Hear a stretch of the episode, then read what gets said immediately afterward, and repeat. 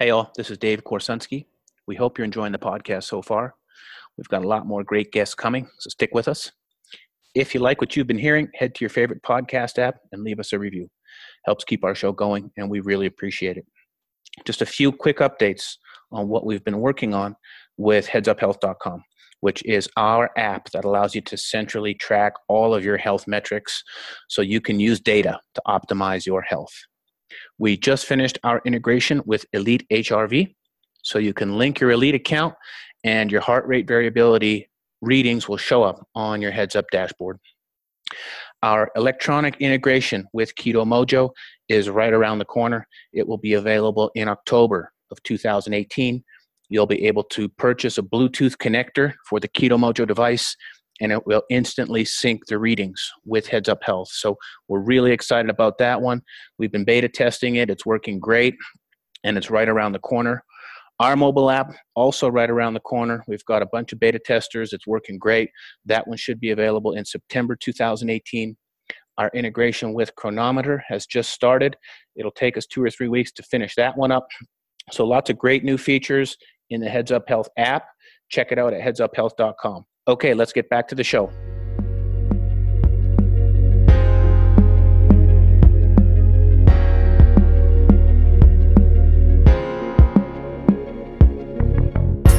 Thank you for listening to Data Driven Health Radio.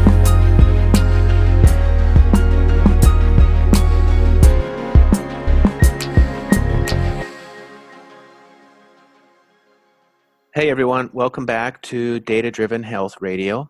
And today I am speaking with Jillian Zolos, who is a fellow Canadian. So we have that in common. I was born and raised in Winnipeg, and I understand you're in Ontario. Jillian, correct?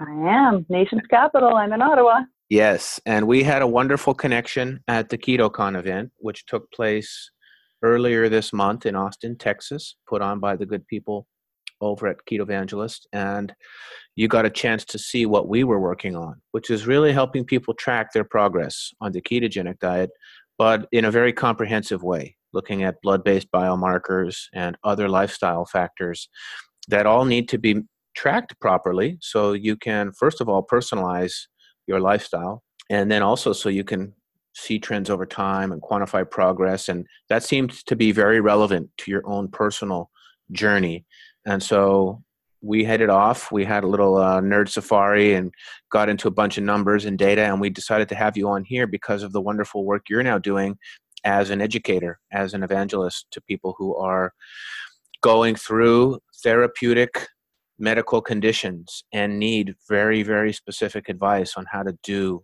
the ketogenic diet properly. So, welcome. I'm very grateful that you're here to share and educate our listeners. So thank you for joining and tell us a bit about yourself.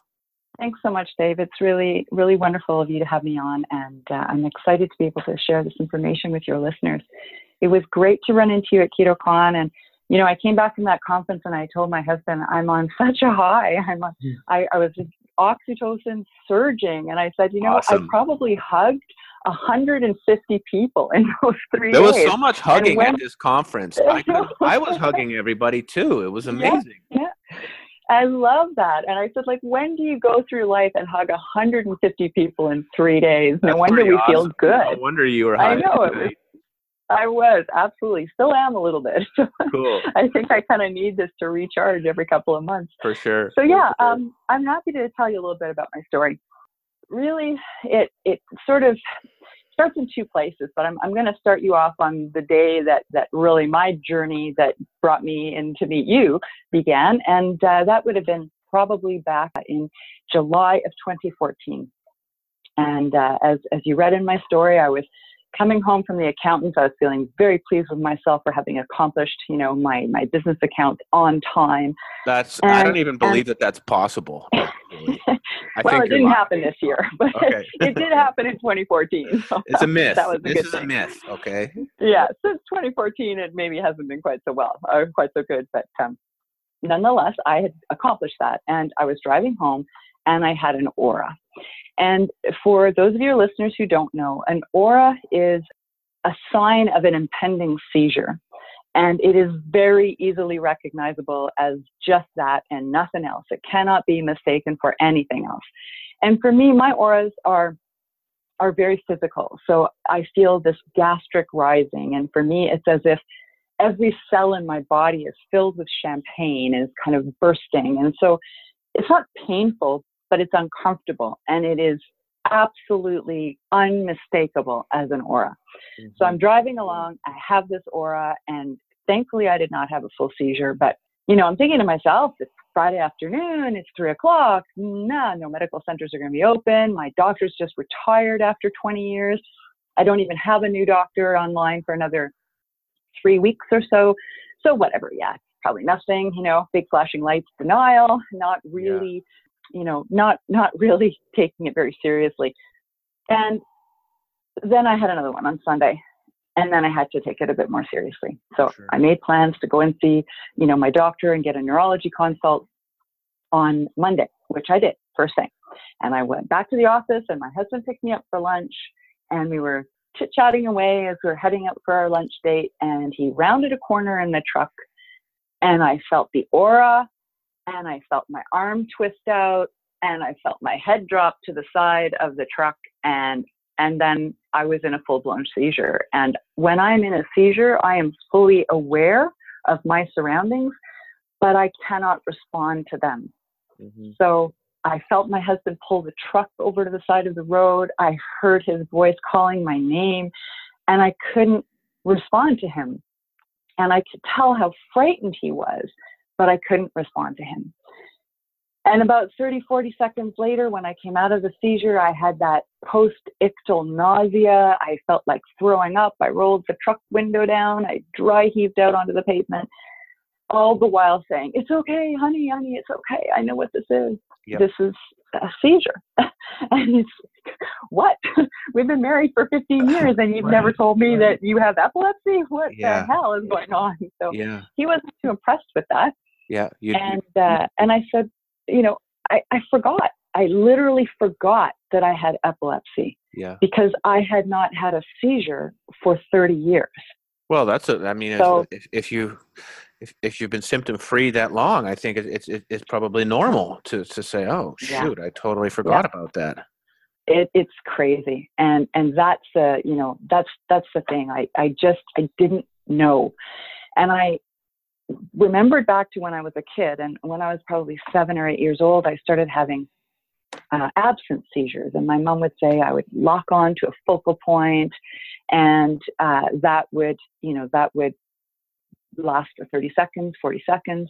And she was a very wise woman. She was actually a pediatric nurse and realized something was wrong. So she took me to the doctor, and the doctor agreed, and they took me to CHEO, where she was told by the head neurologist that there's no way it could be epilepsy because I wasn't losing control of my bladder or my bowels, mm-hmm. which, as we know, actually does not is not a requirement for a seizure. But back in those days, they felt that it was. So they didn't do anything about it. Were you in yeah. Canada at this, this time? Actually, yeah, indeed. I was at the Children's Hospital of Eastern Ontario. Okay. Uh, you know, one of the best hospitals in the country. Yep. And so instead, I was referred to psychiatrists and psychologists because they thought that there was something, you know, I was going through pre puberty, there was something emotional that was calling, causing these, but they were not going to call it epilepsy. So, you know, many years of that. And I joke and say I was, you know, discussing Freudian dream analysis with my psychologist at the end of it, and he was saying, "Why are you here? You know, this is yeah. there is nothing wrong with you yeah. that I could tell from, you know, my profession. Yeah. But I was having seizures, and they mm. kept coming and coming and coming, and I would have 20 or 30 a day. I would have them. I would have them at school. I would have them singing in the choir. I would have them asleep. I would have them all the time. But oddly enough, I wouldn't have them when I was riding my bike, or I wouldn't have them at all in the summer. So two months or so in the summer, no seizures when I was when I was young. And so mm-hmm. that's one of the reasons I think that they thought maybe there was a psychosocial issue um, because when I wasn't in school, I wasn't having seizures. But that only lasted so far. That only yep. lasted till I was about 13. And then I started just having seizures all the time. Mm-hmm. Lucky for us, when I turned 14, my family moved, and we moved in next to a really awesome and uh, well renowned neurologist. And my mom grabbed him at a dinner party and said, Hey, can you see my daughter? And he very kindly agreed to do so. And a week or so later, and a ton of tests, he had given me a diagnosis categorically of left temporal lobe epilepsy. And I had a lesion that was clearly defined on the left temporal lobe of my brain. And he put me on a drug called Tegretol, otherwise so known this was diagnosed with some kind of imaging procedure then? Yeah. Okay. MRI, CT, EEGs up the wazoo. Yeah, they did everything, plus a full neurological workup. So this was And missed then by at- the by the other doctors that Yeah. you described earlier. Absolutely. And you know, times were changing, so you know, maybe he was he was privileged to better information. I don't know. Yep. But my mother doesn't think so. She she thinks that it was actually, you know, just really badly missed. But anyway, it wasn't when I was 14, and I had one grand mal seizure after starting the carbamazepine, and then I did not have another seizure. Which was great because now I was 14, I was in high school, I wanted to learn to drive, I wanted to get my driver's license. So the fact that my memory was shot from the drugs didn't really bother me too much because I could drive. But by the time I got ready to leave to university, it was starting to bother me more. I was really struggling. I had only extremely short term memory.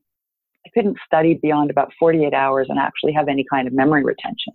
Yep. And I had wanted to be a doctor and I loved sciences, but I just could not hack it while I was taking the meds that I was taking. So when I went to university, uh, I applied for an arts program instead of a science program. And I decided that I was just going to go off my medication, which was a very bad idea. And I do not recommend that anybody ever do that without their physician's Yep. careful supervision because it can rebound and you can have much worse seizures. Yep. Of course, I didn't know that at the time, and I was 18, and 18 year olds do dumb things sometimes. So I went ahead and did it, but I didn't have any seizures. And then time passed, and I didn't have any seizures. And then time passed some more, and I didn't have any seizures until that day in July when I was going to lunch with my husband. So, So, you just stopped the medication, and had Yeah. had you made significant lifestyle changes, Jill, during that time No. that you think Mhm. contributed, or The biggest thing that contributed in hindsight, and I only know this because of the data I collected during, you know, my my second seizure phase, is that I grew up. So yeah, I started having seizures as I entered prepubescence, and the worst of the seizures were over by the time I entered adulthood. So Yeah. it was sort of that seven to 16 range that was probably the worst, but Yeah. I was on meds from 14 to 18. Well, I know you mentioned in your story that there was when you started tracking the second time, there appeared to be a hormonal component, and so that have been the, the link that for, with the first wave as well. hmm absolutely. And I actually pointed that out to my neurologist because he hadn't noticed it. Yeah, But when the second seizures began, you know, I was actually reticent to even go into the hospital because I was still very much in denial. And my husband was trying to take me there, and I said, Yeah. "No, I have to go to work. I have a meeting." Yeah, yeah. So, long story short, I did go back to the hospital. I did have another seizure that day in the hospital, and from that day forward, I basically began having between two and six seizures a day. hmm And they put me on a new medication called Keppra. hmm And this is where I'm going to pause and have a pleading message to physicians. Whenever you prescribe a drug, regardless of what it is and what it's for, please read the drug insert and understand that the reason there is a list of side effects is that some people experience those side effects. So it is very hard for people like me who had the worst possible reaction to my medication to hear from my physician, oh, it's not the medication. When it says right there, personality changes, anger, rage, depression, suicidal ideation, all of the above. Never, ever have I had an experience like that before in my life. I am a pretty happy go lucky girl most of the Mm. time. And and I I've can attest to that, by the way. I've never experienced a clinical depression or or a clinical um, you know period of, of, of rage. And, and that's Yeah. what was happening to me. I was raging out. And the worse the seizures got, the higher the dose they put me on. The higher the dose, the worse the seizures got. Oh my So I needed some control, and Yep. you know, may put it down to me being a Virgo and whatever, but I needed some control. So the first thing I did is start to chart. I looked at the time of day I had seizures. I looked at the time of month that I had seizures. I took my basal body temperature every day, so I knew the day I was going to ovulate and the day my period was going to arrive. I took my well, I wasn't into blood ketones yet because I hadn't started keto, but I I looked at everything that I could and I went back to my doctor in 3 months and I said, "Hey, look at this. I've overlaid these last 3 months. Do you see a trend? Cuz I see a trend. I have way more seizures right before my period starts. Mhm. And then the minute you crank up the medication, I get two or three days that are seizure free, and then they come back with a absolutely alarming force. And the type of seizure changes. So, what used to be absent seizures lasting 35 seconds moved into more, you know, generalized seizures lasting 45 to 60 seconds. And by the time I was at the 3,000 milligrams of Keppra, they were lasting four to six minutes and tonic clonic and just horrendous seizures. And the last seizure that I had lasted 30 minutes long and was this close to, you know, being rushed into hospital in an ambulance. So could I jump in there for a second, Jillian? You, Sure. you brought up something that's very interesting, and I want to just touch on it for a second. But the way you were tracking your symptoms, it sounds like Mhm. you, you you were experiencing different types of events. So you were you were presumably categorizing them as the type of seizure that you experienced, the time of day, the, the the day of the month. It sounds like also looking at the dose of the medications that you're taking on that specific day. So Mhm. I think those are important things for people who are trying to find their own patterns. So, is there other things you'd recommend out there if, if people are, are listening and they're saying, okay, maybe maybe there's some patterns here that have been missed? What would you recommend to people? Well, definitely, um, definitely the app Seizure Tracker was really, really helpful for me. Okay, and uh, seizure tracker was was fantastic and Yep. really made a big difference Yep. uh, because it allowed me to track the medication uh, changes as well. yeah, So that was great. I could print off all the graphs. I could take them all to my neurologist, which is really what I wanted to do. sweet. We'll and- um, we'll take a look at them. Maybe there's a partnership opportunity where that data could come into Heads Up Health. I don't. I can't even say, you know, David, that's the the best one out there. But if there is one, like, look at a couple and figure out which one can can can dovetail into Heads Up Health the best, and that would be an amazing thing for for people to be able to add. And certainly, it it did help because when I took it to my neurologist, he said, "Oh yeah, these are catamenial seizures," and I'd never heard that term before, but you know, I quickly understood what it meant, and that was that they are there's a hormonal component. So then, you know, as soon as I heard that, I thought, right, endocrinology appointment, here I come.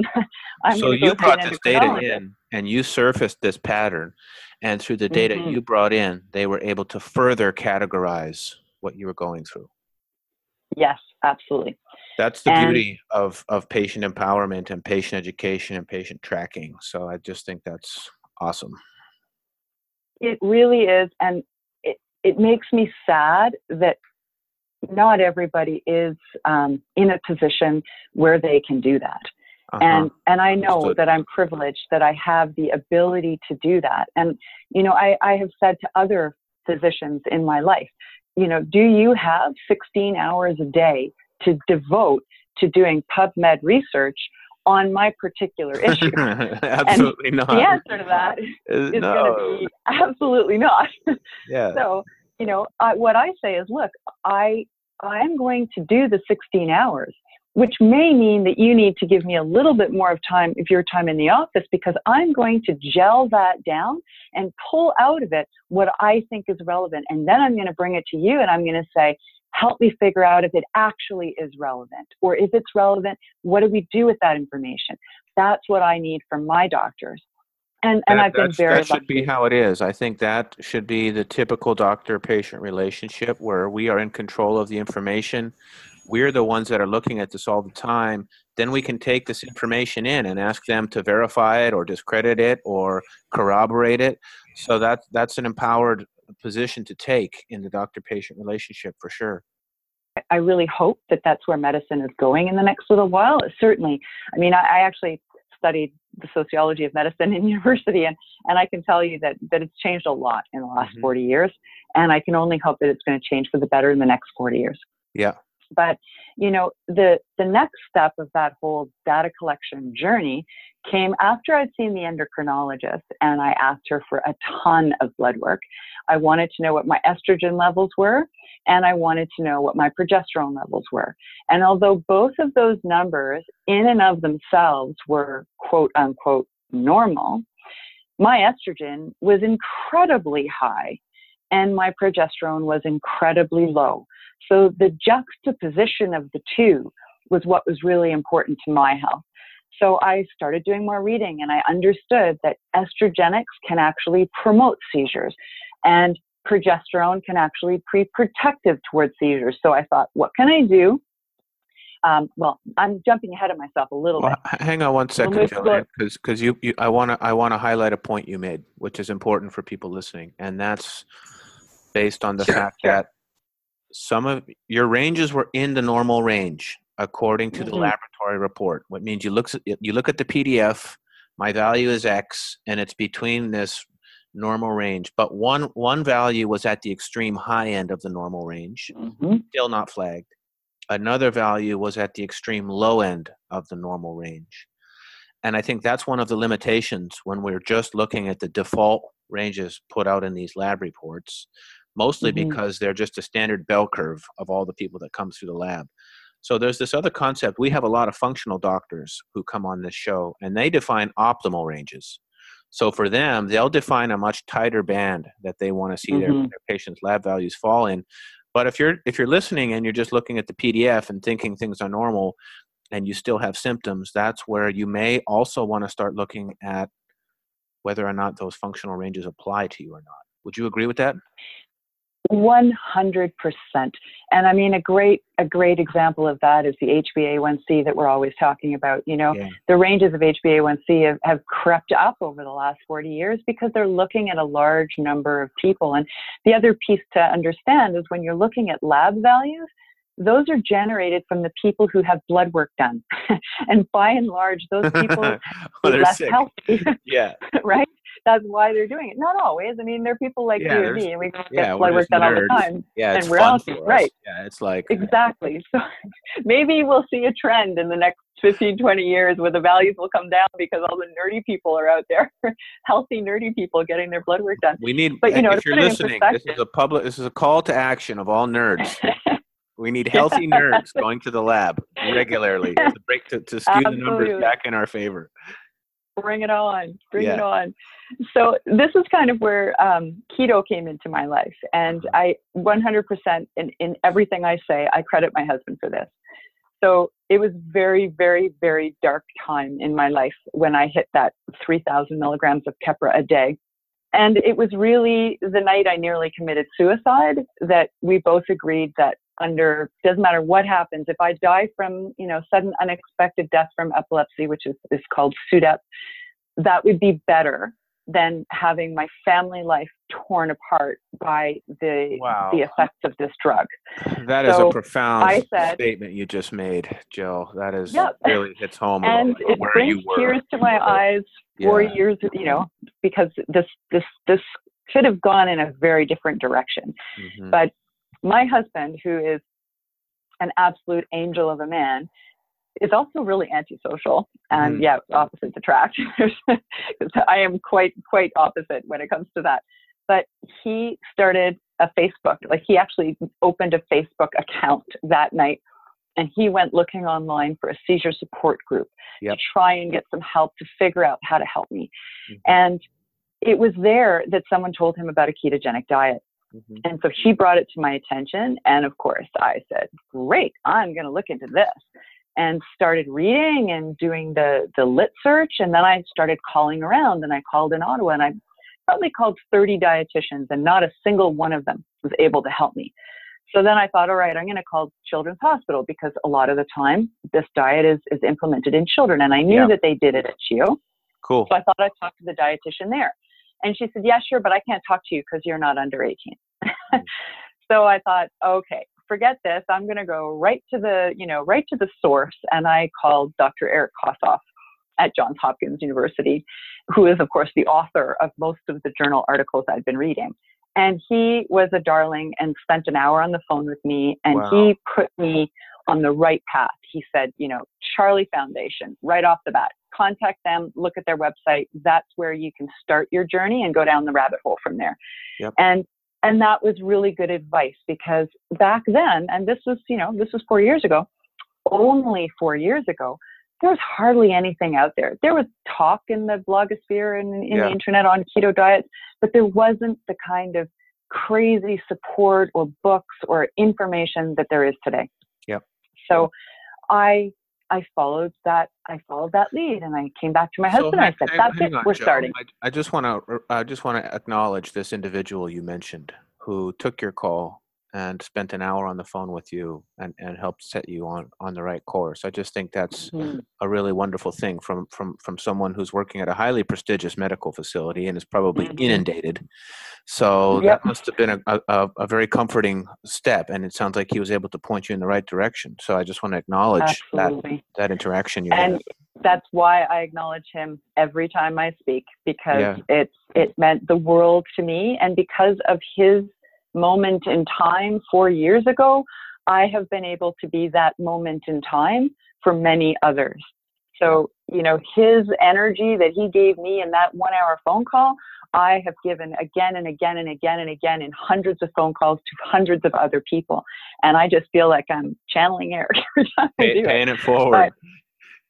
paying it forward exactly Yeah, that's awesome. so i started um, i started um, my ketogenic diet on october the 23rd and two weeks later i had my last seizure yes. and i didn't know at the time that it was my last seizure because it was that 30 minute long one that was absolutely horrendous horrendous and I one had more, one more for the one more for the Gipper. Before before we go, Yeah. we're gonna take one more parting shot here. That's right. No. i'm just going to claw as much Yeah. as i can yeah. So um, I was seeing my neurologist the next day, and I went in and I said, "Okay, we're done. Keppra's done. Titrate me off. Do what you need to do." Mhm. And he said, "Okay, it's not working. We're going to put you back on Tegretol because that seemed to work for you before." And I said, "Okay," but I knew that if I did that, my career would be over. I, I'd have to go on disability. There's just no way I could function. I mean, I'd go and work at a grocery store. I would be able to do something where I didn't have to have any kind of long-term memory, but I certainly could not work in, you know, health promotion or or consulting anymore. Mhm. So um, I was sad about that, but I took the prescription and I filled it. Except I didn't have a seizure the next day, and I didn't have a seizure the day after that, and I didn't have a seizure for a week, and then I didn't have a seizure for two weeks or three weeks, and then I didn't have a seizure for 49 days. So I never filled the like I never took the prescription. I filled it, but I never actually took it. And then on day 49, I had a breakthrough aura. And I looked at my charts and I saw, oh, yeah, there it is. I'm just about to have my period. And that's when I really started looking at the estrogen and progesterone piece. And that's when I said, what can I do to change my diet to bring the estrogen down a bit? So no Awesome. soy, no Yeah. coffee, nothing estrogenic at all. And Yeah. what can I do to boost sort of seizure protection? So I started taking CoQ10 and and and just really managing my sleep. And and I have not had a seizure since then. Mhm. I have been completely seizure free. Now, when I started keto, again, I tracked everything. And because I'm a data driven gal, I wanted to basically present my situation as a case study. Yep. So I did DEXA scans. I did blood work every three months. I did a carotid Doppler. Um, I I did everything I could think of. I asked for every lab work I could think of. And such really interesting point. When I got my first lab work back three months after I'd done keto, I had obviously done a whole lot of reading in that three months. And I was really surprised to see my A1C. Guess what it was? Probably. Guess what my. A1C was after three months? Yeah, it was 4.2. Guess Yeah. what it was before I started keto?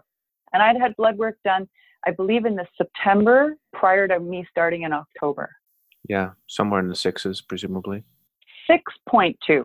It was borderline diabetic. And you know what? No one had brought this to my attention. So this is another problem with conventional ranges. Okay, so you're, you, there's obviously a huge metabolic component to to epilepsy, and and this 6.2 fell in the normal range, never got Mhm. flagged, and that No. was telling you that there was probably uh, excessive amounts of blood sugar in your system. And three months on keto, you're able to drop that by by over two two percentage points. yeah. That's all. and I've, I've actually I watch it carefully, and and usually my HbA1c now is usually between 4.6 and 5.2, yeah, um, which that's about keeps where I in the happy range. Yeah, Yeah, I'm I'm good with that. But what's also interesting was that, and and this is something I talk about in in my my public speaking talks, and and I really want to drive this home again. As much as the side effects of the Keppra nearly killed me, hmm the side effects of keto revolutionized my life. Yep. Because they've, I was 250 pounds when I had that epilepsy. And I had been struggling with my weight since my 20s. Yeah. Uh, Since I hit puberty, I had been struggling with my As, weight. as many and people I had have done everything. who find keto. And I had done everything. You hear it over and over again. Every diet in the book, cabbage soup, done it. Done it, Mm. done it, done it. Been mm-hmm. on Weight Watchers. My husband loses 25 pounds in the blink of an eye, and I'm stuck there for a year and I do nothing. But I also have lipedema, and I didn't even know what that was until about six, seven years ago. But that makes it extremely difficult for me to mobilize my body storage of fats. Yep. So, on top of this, I developed fibromyalgia and I was in pain a lot of the time. And my C reactive protein and my measurements of inflammatory markers were very, very high. And I had arthritis and I was taking naproxen for my arthritis and I was taking sleeping pills to try and sleep because the pain was so bad that I would wake up every hour to f- turn over because I couldn't lie on my side for longer than that. That was how much time I could handle. Mhm. So the first year on keto, I lost 50 pounds. Some people lose 100 in five months. I lost 50. I was happy with that. The second year, I lost 40. Now I'm down 90 pounds, but if you actually look at my DEXA scans, I'm down more than that. But I've gained about 25 pounds of lean muscle because I lift heavy things a couple of times a week. Thank So you for bringing I'm- that up, Jill. I think that that's something that so many people on keto don't do is they lose all this weight, but they refuse to go lift anything, and there's no muscle mass on the body. You gotta lift. It's Yeah. absolutely, it is imperative. And I'll say that to any of you women out there over 35, you need to lift stuff up. It's important. Agreed. And when our kids are young, we lift them up and they're heavy. But as soon as they get beyond sort of 70 pounds, we stop lifting them up. yeah. And then we need to start lifting up kettlebells or Yeah. even better, you know, deadlifting. So which could is you could my you touch favorite thing. that for a lot of people who are maybe reluctant to go into a gym? It's very intimidating. A lot Oh, of the yeah, a lot of the movements they do require some practice, like being able to Yep. lift heavy weights is not something you just pick up. So No. And you know, I, I think I have a story that a lot of people are going to relate to on this. I have Mhm. been in and out of gyms since I was 14. I always try, I always go in, I always want to do it, best laid intentions, blah, blah, blah. But I'm intimidated as heck whenever I go into the gym. So when this all hit and, and I started lifting, uh, I started lifting about two years ago now. I decided I needed a coach. I needed personal training because the, one of the things that was holding me back was that feeling of intimidation around the equipment and, and, Yeah. and I wanted to actually lift free weights. I wasn't that interested in, in doing all of the that's the you know, best way is to do the free I weight. think so. Yeah. So I went in and, and I had a great coach. You know, Yeah. I, I tease him all the time because he's the same age as my son. So Yeah. you know, great, great young guy, very, very competent trainer. And and Yeah. he built my confidence. And once I've been doing this for a while, um, my gym has a coached strength session, which is a the thing I think every every city should have, uh, you know, available to to its patrons, a coached strength session. So I go Monday, Wednesday, Friday for an hour at lunch. My coach is there. the three to six other lifters that I'm with are there. We're all at different levels, but we have someone right there to say, you know, you need to get a little better depth on your squat. Well, for me, I struggled with my front squat forever. And, you know, my coach came up to me one day and said, you know what? You need to back off on the weight. Back For off on the weight, get your depth, get, you know, get it right, and then we'll move up. Agreed. You know, and now I'm front squatting almost 50 kilos, which is Yeah. pretty great. Yeah.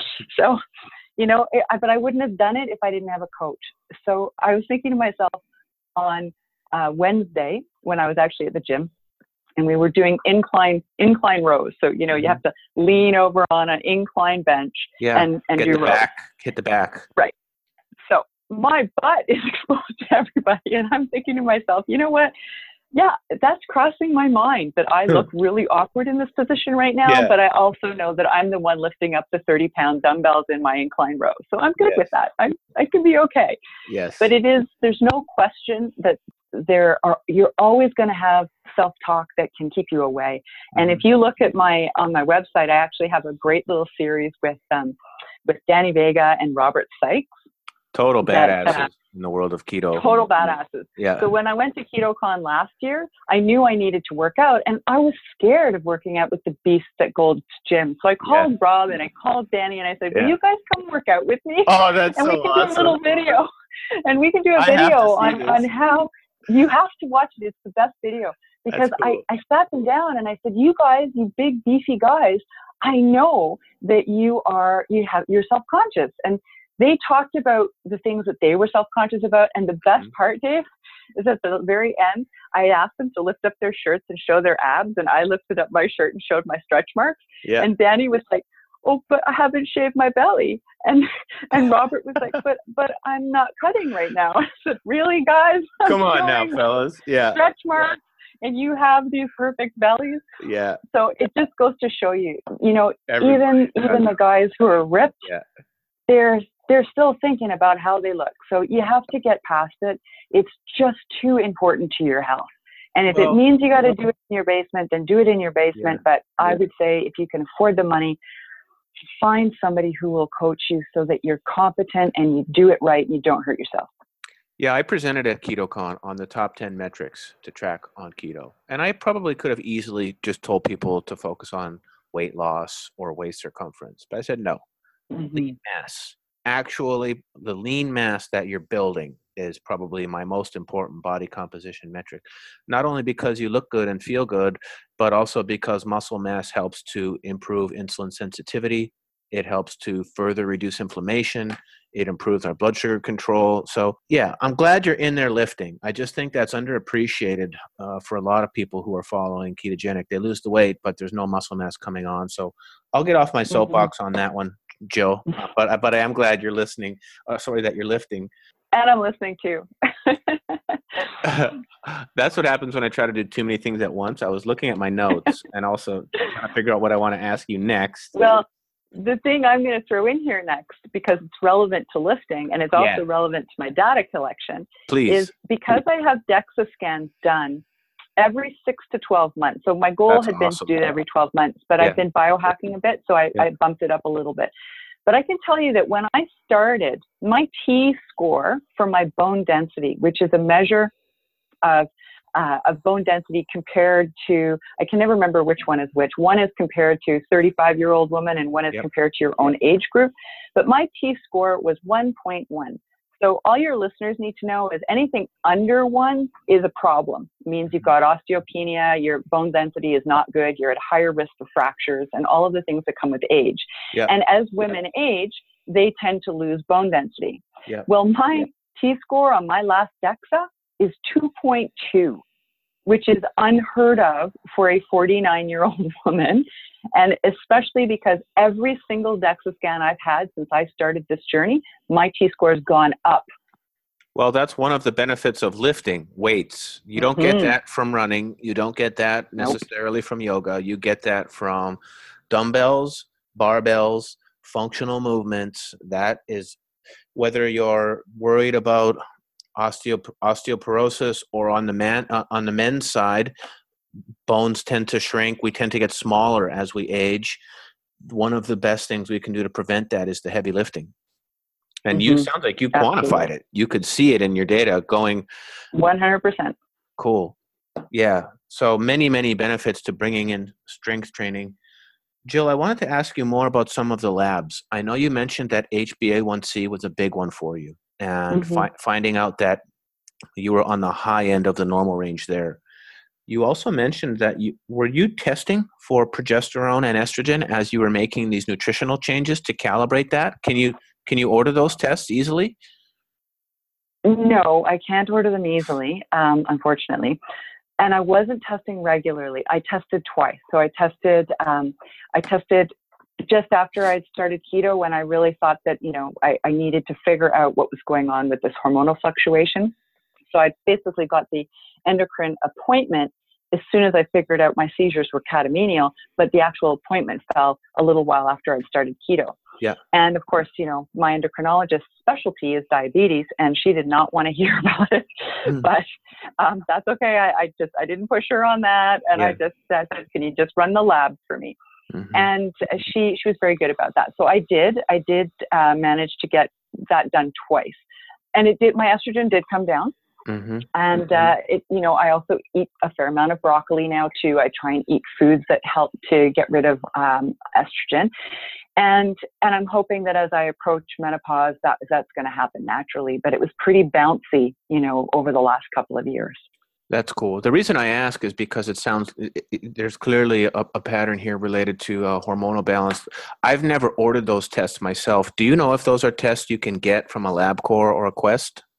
For you guys down in the states, I'm not sure. For here, Oh, it's sorry, you're actually pretty easy. Like Yeah. yeah, so we can just. uh, It depends on your physician because a lot of a lot of people here in Canada, anyway, if you go to your physician and you ask them to check your estrogen, your testosterone, you know, all all of your hormones, they will usually say yes. Sometimes, and I'm noticing it more and more often in Ontario.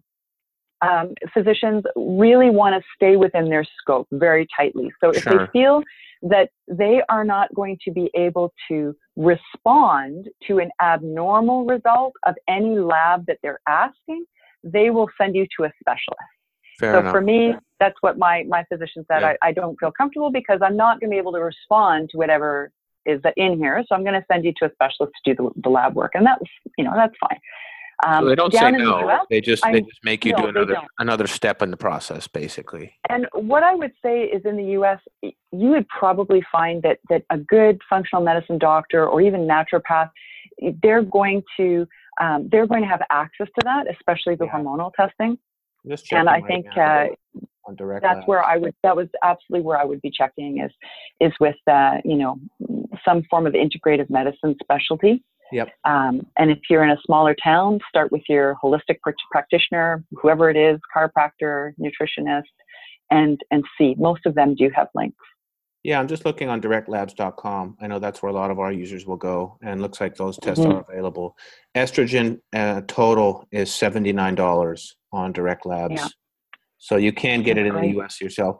Anyhow, the reason I bring that up is because if people are suspecting a similar pattern and they want to start doing this themselves, mm-hmm. you can, at least here in the United States. So I just wanted to touch on And the thing I would say, if you're if you're thinking that it's the same sort of catamenial epilepsy, is you need to know when you cycle.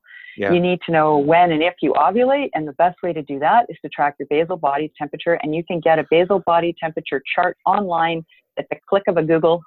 you know, just Google it, and there are hundreds of them.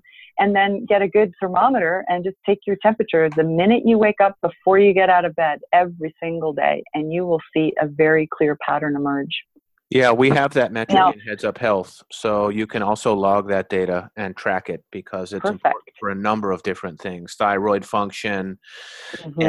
and a- number of areas. So if you do want to track basal temp, that's built into Heads Up Health. You can find it in there, track it next to other markers. We got that request from our functional docs. They said, Dave, we need our patients to to Awesome. track basal temp in there. Now, can they overlay that with uh, glucose and ketones? Absolutely.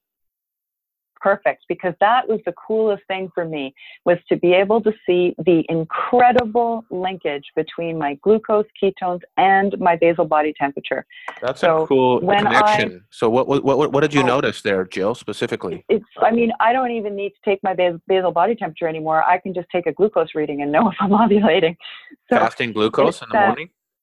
yep so if you if you do it out over a month hmm what happens is right around ovulation, you will Mhm. get the highest ketone level and the lowest blood glucose level right at that point of ovulation. Yeah. And like it's almost every single month. It's very, very close correlation. And the exact opposite happens right before your period. You get very, very high glucose and very low ketones. And that is regardless of what you're eating. You can eat the exact same Wow, that's pretty you know, incredible. four to one ketogenic diet for the 12 days leading up to your period, and you're still going to get that spike. And, you know, I couldn't figure it out. I was actually, I was really surprised, but I was at a conference um, in Banff, and where I actually, by the way, got to hug Eric Kossoff, I'll have you know. Perfect. he deserves uh, that hug. he did, and, and I still hug him every time I see him at conferences. Yeah. but uh, Stephen Phinney was there as well, and and we hung out for the better part of the day. And I, I pulled him aside and I said, Steve, like, why is this happening? And he said, Well, it's because you have systemic inflammation right before you have your period. You know, your uterus is about to slough off its lining, so your blood sugar is always going to go up as a response to that inflammation, Mhm. and your ketones will drop. Mhm. And I thought, okay, that makes so much sense. So the few days before my period, I would make sure that I was very, very careful not to let any carb creep happen. Yep. And, uh, you know, to really be on point with my fat, making sure I was cranking it up appropriately.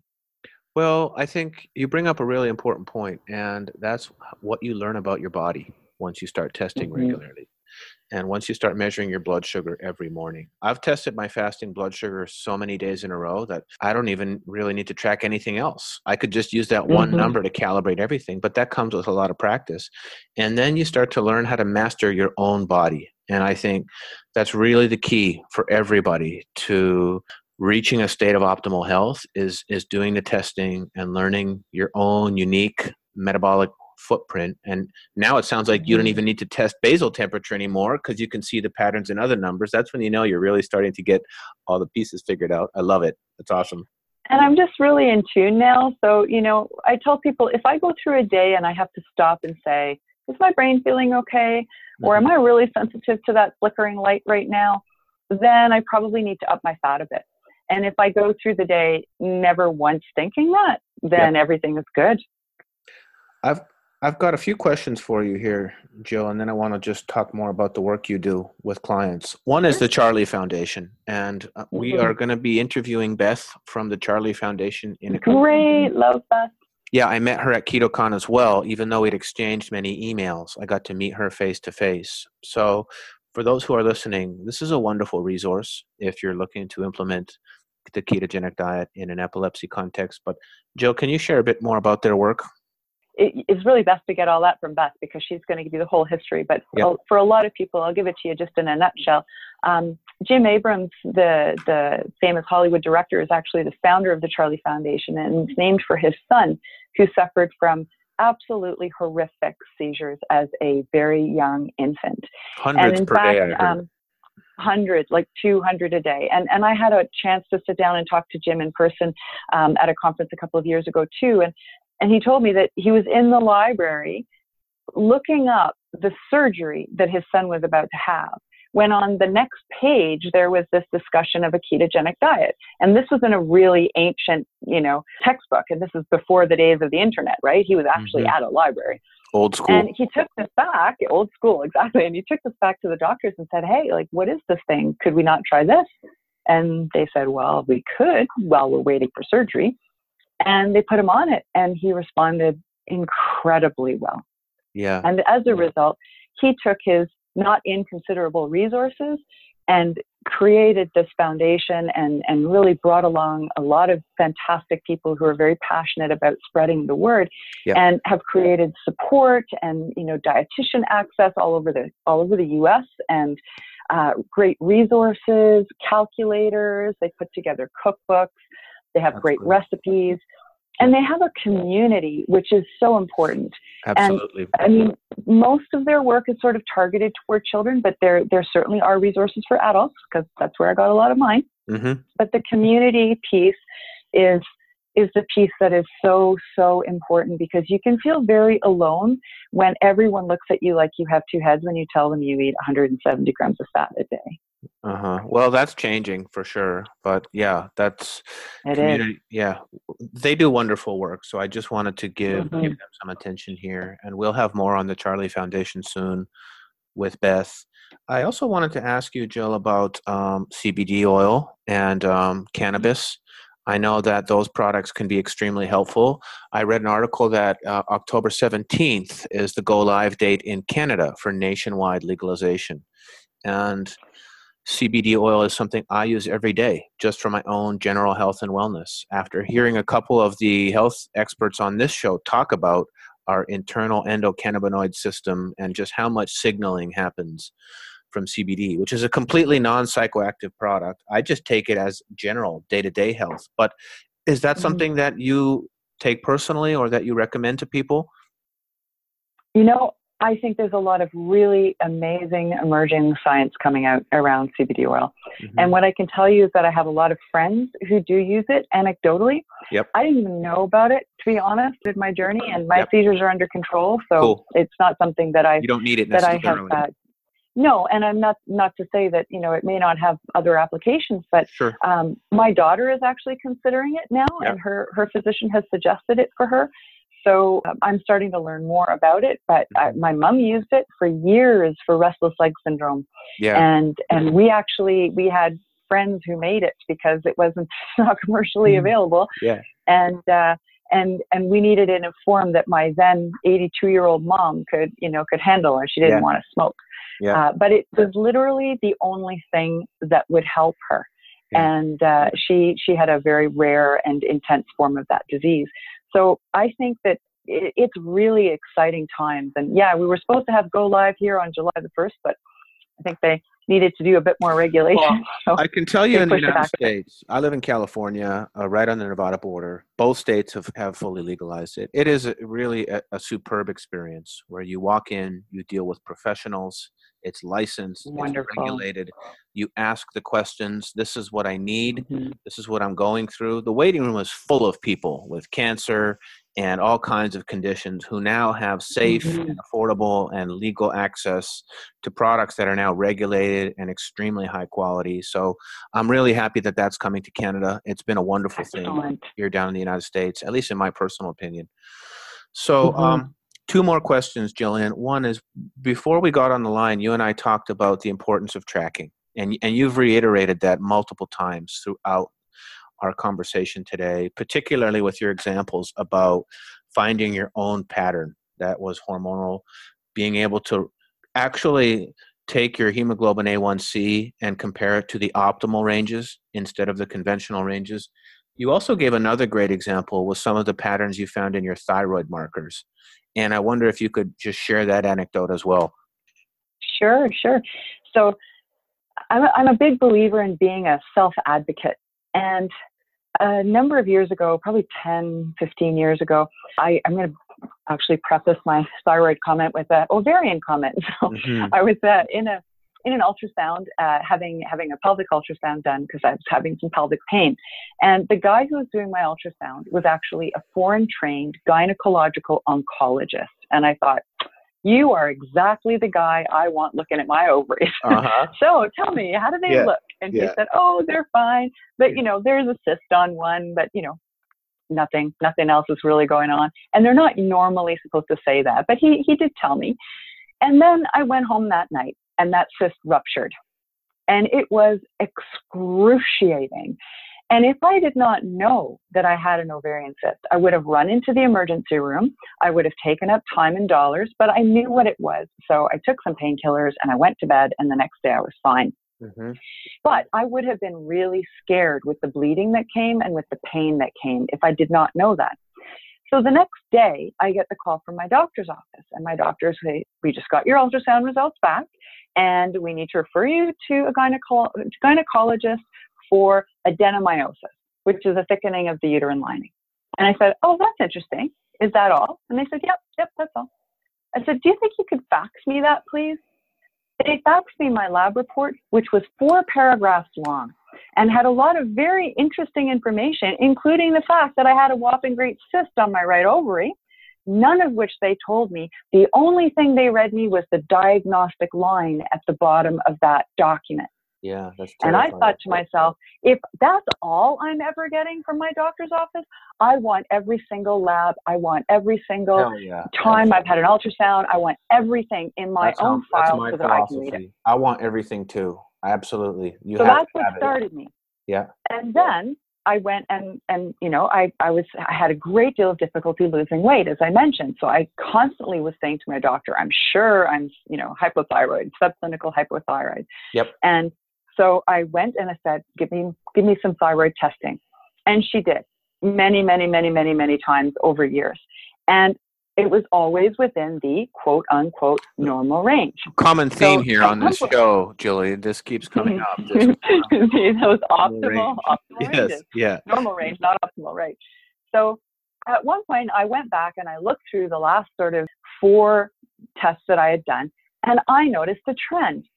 I was high on one test and really low normal on the other test, and then really high normal on the next test, and then really low normal on the next test. And I took that back to my doctor and I said, Is this normal? And she said, uh, No, actually, that's not normal. So that much vacillation back and forth between my thyroid hormone mm, that was a bit alarming to her. But it was nothing she ever would have seen because she only looks at my most recent labs. She doesn't take the time Yeah. to go back and look at my and look at my you know my my my whole history. And this has been a recurring theme in my life. My my daughter um, has suffered from some pretty profound mental illness in the last Mhm. couple of years and was hospitalized. And again her labs came back. They told me they were normal. I said i would like to see them please. They were not normal. They weren't even in what they classify a normal range. They were freakishly not normal. And when i said do you not think that this is important? They said, no, no, follow up with your family doctor. Long story short, she has an MTHFR mutation. She is homozygous and she cannot metabolize SSRIs. And she had a huge, huge B deficiency. Yep, I have the same mutation. That took B- me- deficiency, homocysteine. That's one I got to track very carefully. Me too. Yep. Me too. I, I, I did mine as well, and, and I have the same one, but I, I just don't seem to manifest in the same way as my daughter. But that took me nine to 12 months of investigation, multiple pieces of, you know, multiple blood work being done, and begging for these tests that most of the doctors had never heard of homocysteine test, MTHFR mutation. What? What's that? So, look, well, now you have it, patients coming in, and we know what we're looking for. It's like, don't ask. This Mhm. is what I need because we can go do the research. You know, Like you said, the doctor's not Yeah. going to go home spend 16 hours researching your case. You have No. to do it. And so the, the what I, when I started Heads Up Health, I really didn't see the patterns in my health data because I'd moved so much, and I had all these Mhm. different PDFs. And I'm like, it was a rainy Sunday. I went all open up all these PDFs and I put all the test results into a spreadsheet, Excel, from newest Mhm. to oldest. And that's when I started to see my own patterns. And the doctors didn't have this data. They've got maybe one or two sets of most recent labs. That's why Mhm. that's why I built Heads Up Health is because I believe that everyone should have access to this, especially the people who need it. So seeing those trends incredibly important. You know, just another anecdote. Did you see Carrie uh, Carrie Brown speak? Oh, yeah. Holy Carrie- Carrie- crap. Carrie and I met uh, two years ago, and she was the one who told me about MTHFR. And as soon as I started hearing, I, all these bells went off, and I thought, "Oh my God, that's what this is!" And I- sure enough, Yeah, but it was. I saw her presentation last year. It, it was bipolar. Is that correct? That she was Yeah, dealing with, yeah. and and nothing was working. And she started becoming once she was well enough to even start doing her own Mhm. detective work. The first thing she discovered was this MTHFR mutation, Mhm. and just by addressing that and getting the proper supplementation, that allowed her to feel better Yeah. enough to keep digging more. And then she was Mhm. able to basically hack it herself. So similar when when I heard your daughter had the same thing. That that's what came up for me was her very profound. Oh yeah. Oh, and and I would never have known about it if it wasn't for Carrie. Carrie was Yeah. was instrumental in in me thinking about it. And when I took it to my daughter's psychiatrist, he completely dismissed it at first. Yes. But then he ran a bunch of genetic tests Yeah. uh, as a part of a trial they were doing and was so shocked by the outcome, the fact that she actually can't metabolize any medication. Then he started actually doing his own PubMed search. And then he was like, wow, okay, I should know about this. Well, I mean, there that's understandable, to, and and that's a positive response, being open and saying, "Okay, I Mhm. need to go get Mhm. educated here." That's not always the case, and that's kind of a nice segue into the last thing that you mentioned Mm-hmm. that you want to talk to people about here today and help people with is how to work with doctors who are uncooperative in ways that are non-antagonistic and you educated me that punching them in the face is antagonistic so thank you for correcting me on yeah, that I did. so uh, help us I find some suggest that's effective not a good way to start. Okay, give us some better strategies. Well, I think it's important to, um, first of all, acknowledge that a lot of people are really struggling with their health, and and they're they're in a lot of pain, physical pain, mental pain, emotional pain, and it's really hard when people dismiss that, or they say there's nothing wrong with you, or they say it's not the medication that you're on, or you know a list of a hundred things that they say that feels dismissive. So even if you're feeling like you've been dismissed, it's really important to bring your physician and your primary care providers on side in a way that is not antagonistic. And Mhm. I think what's really important is to go into every relationship assuming that the person that you're working with really does have your best interest at heart and they really do want to help you get well. Now, that said, they may not be as open minded to non allopathic, you know, less conventional directions. Um, you know, as as you are, because you're the one who's who's desperate at this point and and grasping for straws and trying to find a way through, because everything you've tried so far hasn't worked. And I think one of the things you can do is just have a talk with your doctor and say, I am willing to do that 16 hours of research a day to figure out what's going on with me. And I'm going to distill that down into some salient discussion points. And when I come in here to your office, what I'm asking from you is for you to take those things really seriously and to give me your educated impression of what you think I can do with that, where we, where we can go. Is there another investigative line that we need, or Mhm. what are your thoughts? That's what I need from you. You have the education, you've got background and and, and context that I don't have, Uh huh. but you have to understand that I have the time that you don't have. Yes. So I may unearth something that will teach us both, but I just need you to be open to that. That's a and wonderful way to frame a conversation. And sometimes it's not going to work. Sometimes they're going to say, "I don't have time," and and I have I've heard people tell me that. In which case, it's time to find another physician. Sure. And at other times, you're going to find. I mean, my physician was great. The first year I asked her for an NMR lipo profile, she said, "I can't do that, Jill, because I don't know what that is." But I know what it is. Yeah. I know how to read it, Ah, the times are said, changing. "But- yeah. but I don't know. yeah. So I said, no problem. I'll get it from the endocrinologist. So I got it from her. And the year later, when I went back to my family doctor and said, now can I have an NMR? She said, yes, because we just had a really interesting conference on this. So now I get. so, you know, the times are changing. But my physician is really great. She'll tell me where she has to draw her line for her own professional comfort Absolutely. and she will work with me as much as she can within that scope and and i respect that That's beautiful. That is absolutely beautiful. I love it. So that's good advice on how you can frame up a conversation in a non-antagonistic type of way. And like you Mhm. said, sometimes it may mean that you'll have to work with more than one type of professional, as we all do. These people are consultants. You are ultimately the, the driver. You will engage those consultants as you deem appropriate. If I have to get a Mhm. prescription or I get run over by the bus, I go down to St. Mary's, which is like a mile from me, and I have my GP, Everything else, I talk to my functional doctor in Austin, Texas. If I'm not quite sure, I'll call my sister in Canada. She's a naturopath. So these, these people are consultants, and that's the relationship you want to have. You, as the Mhm. individual, are responsible for having your own data and your own records and taking ownership of that. You're the only one that's going to find the patterns in there. So you you have to do that. That's what I want to help people do with with my contribution, which is the tracking software. So that's very helpful just on how to approach physicians. Now you also work with a lot of people, Jill, and, and help them just as you were helped by the uh, the researcher from John Hopkins.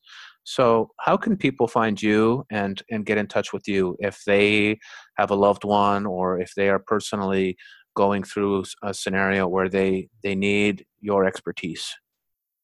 There are a number of different ways to get a hold of me. You can go to my website, which is ketoalldayeveryday.com.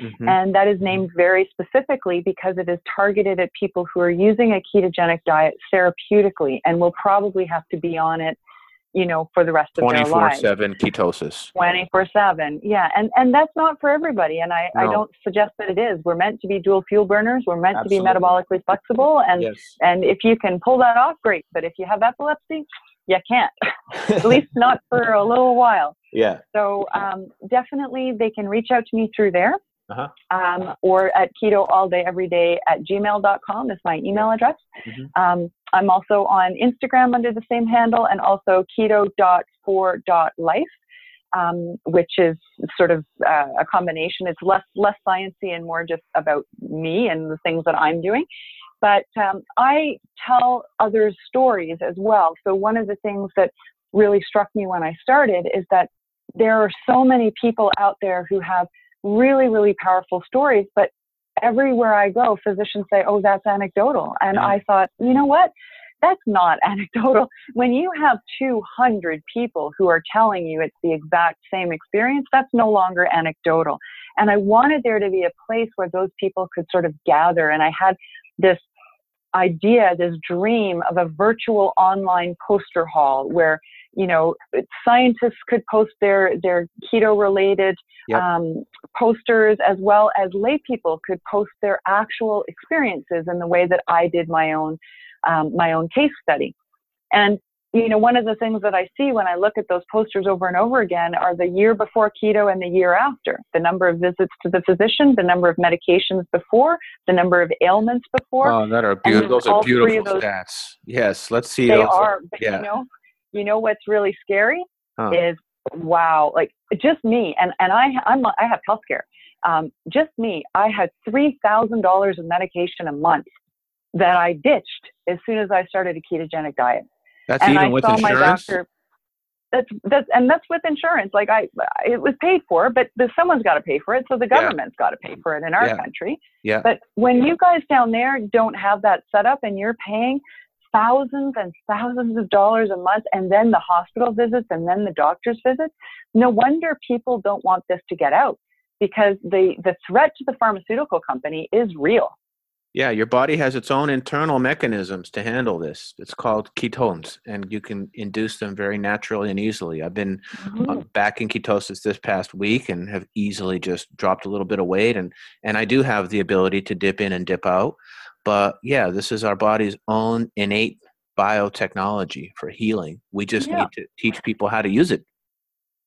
Absolutely. And and I think, you know, that's that's one of the reasons I'm so passionate about what I do is I, I feel very, very sad that in Ontario, for example, when you look at the um, when you look at the the information that is given to physicians to manage epilepsy, the rule is one drug. If one drug doesn't work, try two. If two don't work, try three. And if three don't work, try surgery.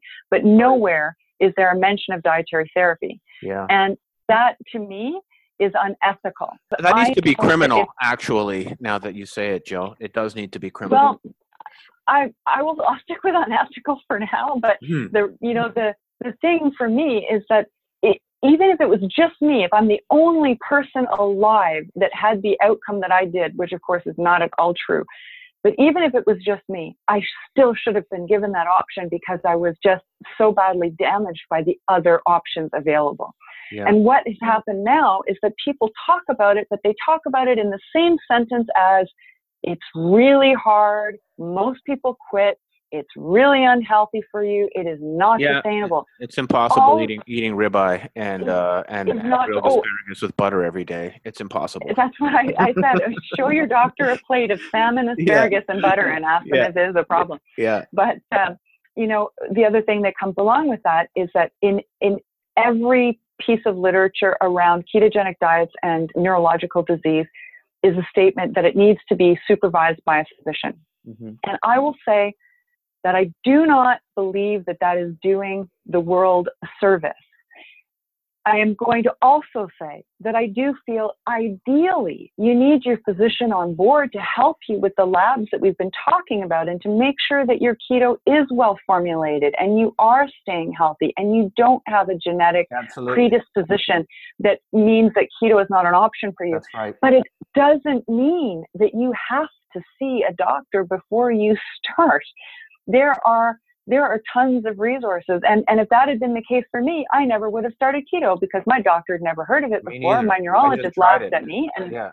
Made Yeah. a bunch of mistakes, figured it out, tested it. You know, you, you, you there. so I do think that Yeah. you know I, I think that it's so important that this is that this is accessible to everybody, but that, that they do bring their doctors on board. So if their doctors don't know, then it's their doctor's responsibility to become educated in order to support that client if it is working for that client. Yeah.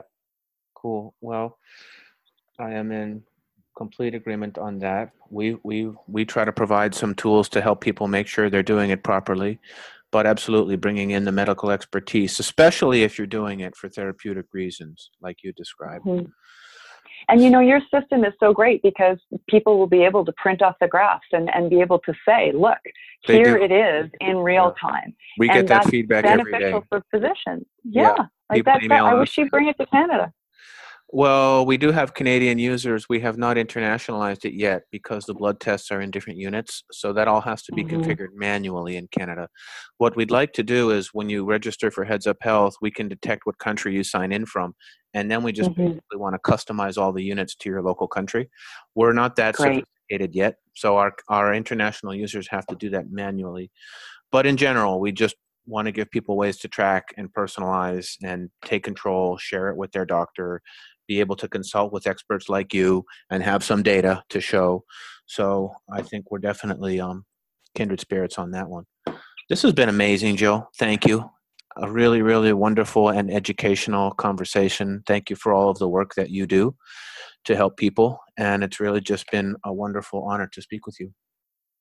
And thank you so much, Dave, for everything that you are doing. It is it is amazing, and and I'm just so impressed by the way you're integrating other, you know, other um, other health practitioners as well as innovators. You know, the Keto Mojo is Yeah, awesome. Nutrition Genome we spoke with today. Mhm. That's a huge part of it. So we're we're trying to bring in everything so that people have access everything under one roof.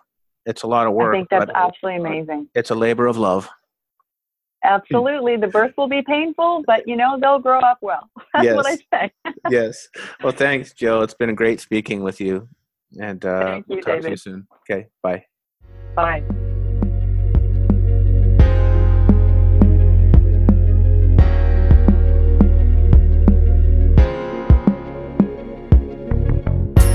Thank you for listening to Data Driven Health Radio.